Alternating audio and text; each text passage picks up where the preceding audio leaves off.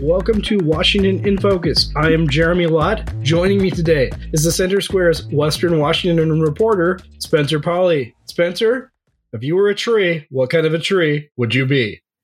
Hmm, let's go with the ponderosa pine tree. And this is because they smell good. There's actually a bill in, in the legislature about planting a ponderosa pine in the state capitol so that the Eastern Washington representatives can feel like they have a little piece of home. Is that really the tree they chose? Yeah, that, that's I wrote a piece about it. They don't have the the ponderosa pine in the bill, but I talked to the sponsor of the bill and he said, "Yeah, it's, it's, it's probably should be a ponderosa pine." So, this is a different story about trees. It's titled Proposed Tree Canopy Bills Could Hinder Tree Cutting Services in Seattle. Talk to me about this one, Spencer. Yeah, well, Seattle is currently working on initiatives to build a tree canopy. And this came as a result of a released report that showed they lost about 255 acres of tree canopy in within four years, four or five years. Uh, that's the equivalent of Green Lake, which is a big pretty area here in Seattle. These proposed bills would kind of just enforce more regulations on tree cutting within Seattle. And I've actually met uh, a tree cutter out here uh, by the name of Oliver Armstrong Davies. He's worked here in Seattle, but he's also done tree cutting services in North Carolina and upstate New York. And what he's told me is already Seattle has more regulations than those other two states. So, what currently has to happen before you cut a tree? And what would have to happen if all this stuff passes?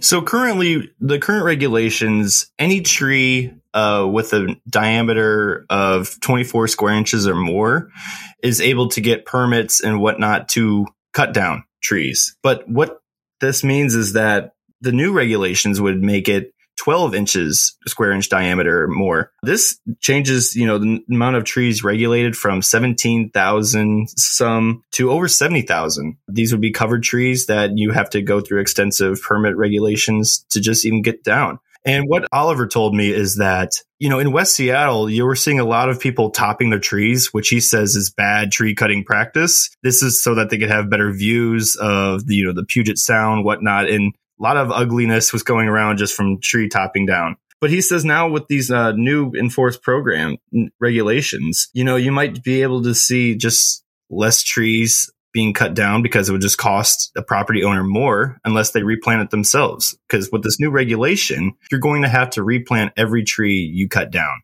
Could it backfire, at least in the short term, in the sense that, okay, so they're going to pass X and it'll go into effect Y. And, well, okay, what we have right now, we could just do on our own versus we'd have to go through an extensive permitting process and off, open ourselves up to fines. Let's just fell it right now while we don't have to, you know, go through all of that. You could see you could see people doing that here, but it seems like the Seattle City Council is really trying to push this legislation out as quickly as possible. So the permitting process, I'm not sure how long it would take, but they'd have to act pretty fast to just remove some trees before these regulations go into effect. Well, but as I understand it, if they're small enough right now, the permitting process doesn't apply, correct? Mm-hmm but they're they're narrowing what what so there's they're going from as you said 17 to 70,000 right yes right so okay there's the gap. The, what is a 50 some odd thousand trees? You know, those could be ripe for bringing down before the new regulations come in if people don't want to have to go through that. Is that, I mean, just logically, yes? Yes, yeah, they could d- definitely do that now. Uh, you could see a lot of tree cutting services be really busy within these next couple weeks, however long it takes for this legislation to pass. That is true. Yeah, you could hear a lot of uh, buzz saws in the near future. Here. you know, the, the other thing that I do they have any exceptions for like storm related, you know, trees that are damaged in storms or anything like that and might fall on houses or something? So any trees that are deemed hazardous are able to be cut down, and this includes what they call uh, heritage trees. Now, what they're proposing as a tier list uh, for you know different diameter trees, but tier one are heritage trees. Now, what that means is these are trees that are exceptionally large, and what they city deems culturally important to the city. What that entails, I'm not quite sure myself, but if they do find that any heritage trees on either public or private property are hazardous or it's an emergency to cut down, then they can cut it down. I'm thinking the kind of tree you wouldn't want to be would be one that would fall under this regulation just shortly after this is passed.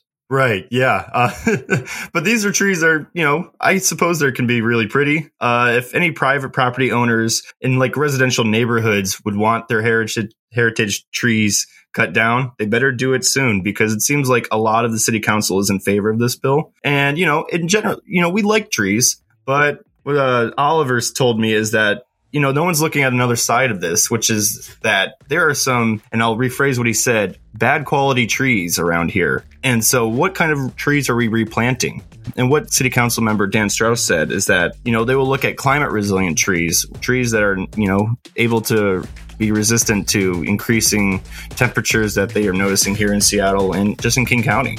Well, listeners can keep up with this story and more trees at the centersquare.com. For Spencer Pauley, this is Jeremy Lott. Please subscribe and thanks for listening. Freedom and liberty are important to all of us. If you're looking for civil, intellectual conversations with those shaping the future of freedom, try the Future of Freedom podcast with me, Scott Bertram. We speak with leaders across the country in the greater conservative and libertarian movements. In depth conversations about where the next intellectual battles will happen across the country. It's the Future of Freedom podcast. Find it at americastalking.com or wherever you get your podcasts.